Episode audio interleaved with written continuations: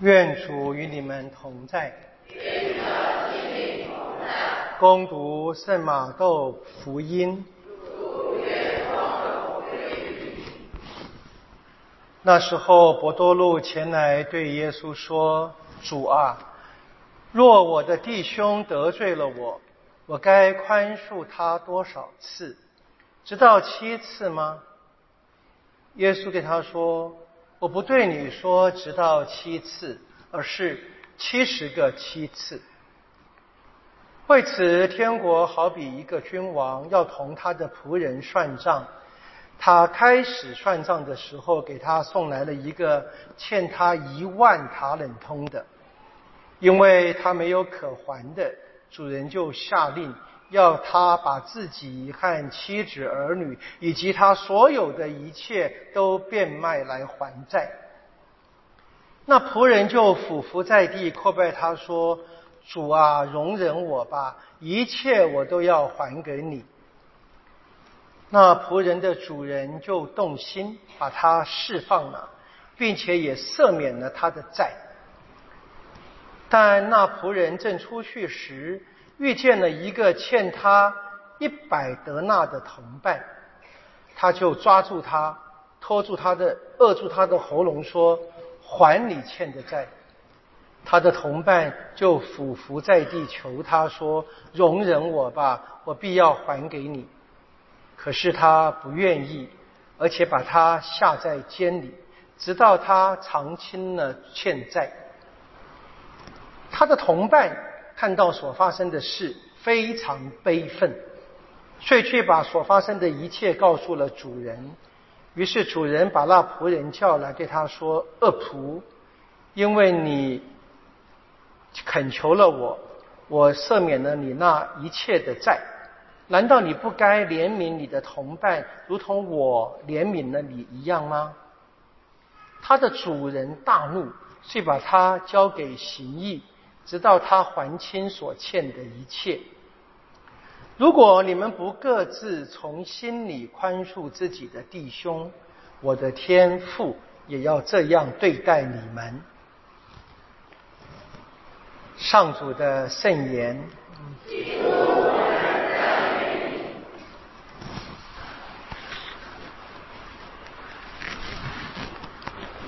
我们非常熟悉的比喻。一个主人，一堆的奴隶，这边出现了三个啊。讲一个简单的圣经常识吧哈，一万塔冷通跟一百德纳是什么概念啊？一百德纳是一百天的工资，一般奴隶的工资，一百天。那一万塔冷通呢？一塔冷通是三十四年的年资，所以一万是三千四百万。一千四百年，知道这个是一个非常夸张的比喻，讲的这个故事我就懂了啊。另外一个人是旁观者看得很悲愤，你跟我啦都很悲愤，是吗？这样看的。好，这个故事是耶稣讲给伯多禄听的。那么他们两个人都是犹太人，他们应该有共同的特点，他们大概对我们今天的读经一是熟悉的。如果你已经忘的话，现在拿经本来对着看一下，读经一非常关键的。读经一德训篇，德训篇是谁写的呢？那个作者也叫耶稣，啊，大概在耶稣前两百年左右啊。另外一个耶稣，一个充满了生活智慧的人，跟他的以色列同胞们做了教导，啊，他是耶稣 ben 希拉，是希拉的儿子耶稣。这个故事在德训篇是说，我们都是人，我们人跟人之间怎么可能彼此不宽恕，彼此苛待，然后呢，来祈祷求天主宽恕我？就这个耶稣的比喻啊，在从这边发展出来，当然更生动，但其实传统的犹太的思想。非常简单的。今天耶稣对伯多禄的讲话，包含一个非常深的教训。我们看见啊，耶稣是碰到谁教谁。耶稣是活在当下，他要教博多禄的。博多禄可能自己以为非常好，我很宽宏大量，我要宽恕别人七次了，够了吧？耶稣答复让他大为吃惊，怎么回事啊？德训篇说，我们人到底怎么回事啊？我们平常啊，在现实生活当中很爱讲那个双重标准，对不对？姑且不论政治吧啊，但是说有一个双重标准是我们所熟悉的话，譬如说，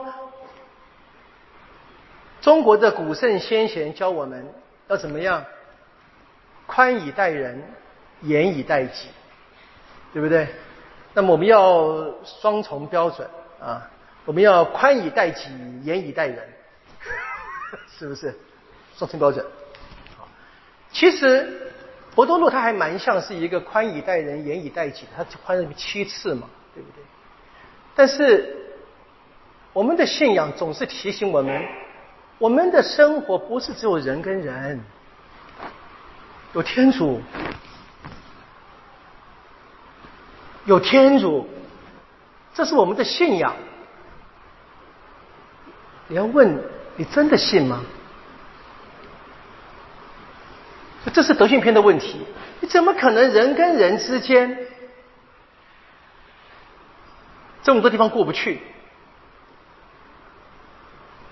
可能这个人他来求天主时心安理得，他觉得他努力的。我们很容易这样的，特别是可能我们在生活上成就可能比较好的啊，你说物质上、学识上、工作上比较顺利的，而且也因为很努力，我们大概以为是我们自己挣得的，相当程度没有问题，挣得的。可是我们知道，我们的信仰是归根结底，最后全部是恩典，包含我有能力学习，那个学习的能力是天主给的。我整个人，我整个人的存在是天主赏的嘛？这最根本的恩典，我们就常常就忘掉了。就我们在现实的生活当中，我们常常就不管天主的，我们就在人间的教育一直是说做自己，做自己，做自己什么意思啊？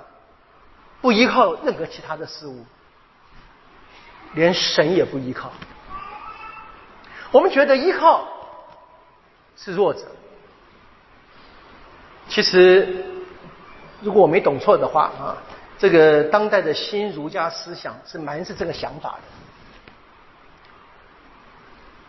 我们不是新儒家，我们是基督徒，我们是相信天主的人。人家问了，我真的相信天主吗？我们很多时候不知不觉就成了这样的，我自己努力就好了。所以，当我自己很努力、很辛苦拼得的一切的时候，我见不得别人不努力，我见不得别人不认真，我见不得别人很随便，我见不得别人冒犯我。当我什么都靠自己的时候，我内心里面有一个。非常深的恐惧，怕别人侵犯我的，所以我的反应就是今天的读经第一句话：愤恨跟恼怒。啊，作者说，我们的心充满了愤恨跟恼怒，你怎么敢来求天主啊？天主在哪里？天主住在我心中啊！我不唱这个歌的吗？天在我心里，我的心用若望福音的话，我们是以心神、以真理朝拜天主的，所以我我的心里面有有天主。当我内心充满了愤恨跟恼怒的时候，什么意思？没有天主了，没有天主的容身之处，所以从我泪里面出来的就只有苦毒。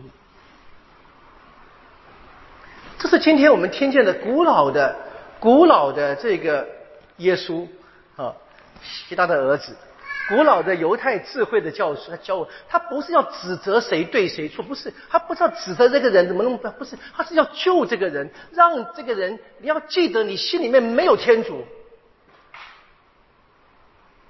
这是博多禄的处境。他以为他跟着耶稣，我们还记得我们前面十六章，我们现在读到把这死经十八章了，对不对？耶稣告诉他了，他要成为磐石，他要成为教会的磐石，他要释放谁，只有得释放；他要捆绑谁，这叫被捆绑。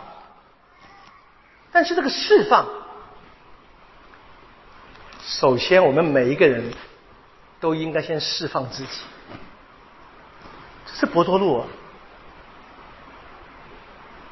耶稣说：“给谁的多，向谁要求的也多。”耶稣给了他，我天主给他最多的恩典，他该明白那是天主白白给的，他凭什么呢？捕鱼的，不是吗？我们都一样，我们都一样，所以。这个作者德训篇的作者，他继续说了怎么样？要真正的宽宽恕，不要怀恨。而今天那个这个结尾说要宽恕弟兄啊，那个字本来原文可能应该翻译成怎么样？要忽视弟兄的罪，要忽视。忽视的意思不是说不分青红皂白，不是说不讲公理正义，不是这个意思。因为现在这个作者是要救这个人呢，就这个内心里面被愤怒、被老恨啊塞满的人，让他能够释放出来，要让他去看见天主的恩典。我们人跟人之间有什么地方过不去的？有谁得罪我的？我该去想，我从天主那里得了什么？这是根本的。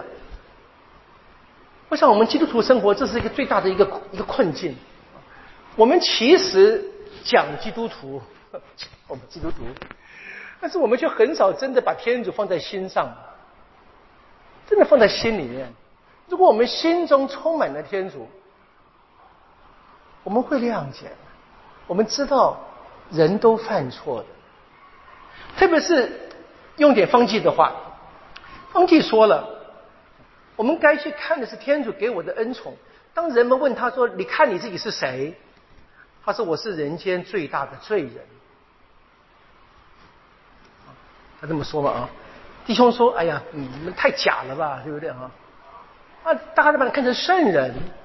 他如果你知道天主给我的恩宠。有多大？他如果天主把给我的恩宠给了任何一个，你说罪大恶极的人，这个人可以比我好我几百倍，这当然是信仰的话啊！我们就要要超过要超过人间的逻辑。我们很多时候心里面气愤，还振振有词，有道理，替天行道，不。不要忘记，我们活在的确是活在这个现实的世界里面。我们的确有社会的一些法律公约，有的。但不要忘记，我们是基督徒，我们有天主。所以作者告诉犹太子民说：要守好天主的诫命，常常记得天主的诫命，常常思念，常常去想天主的盟约。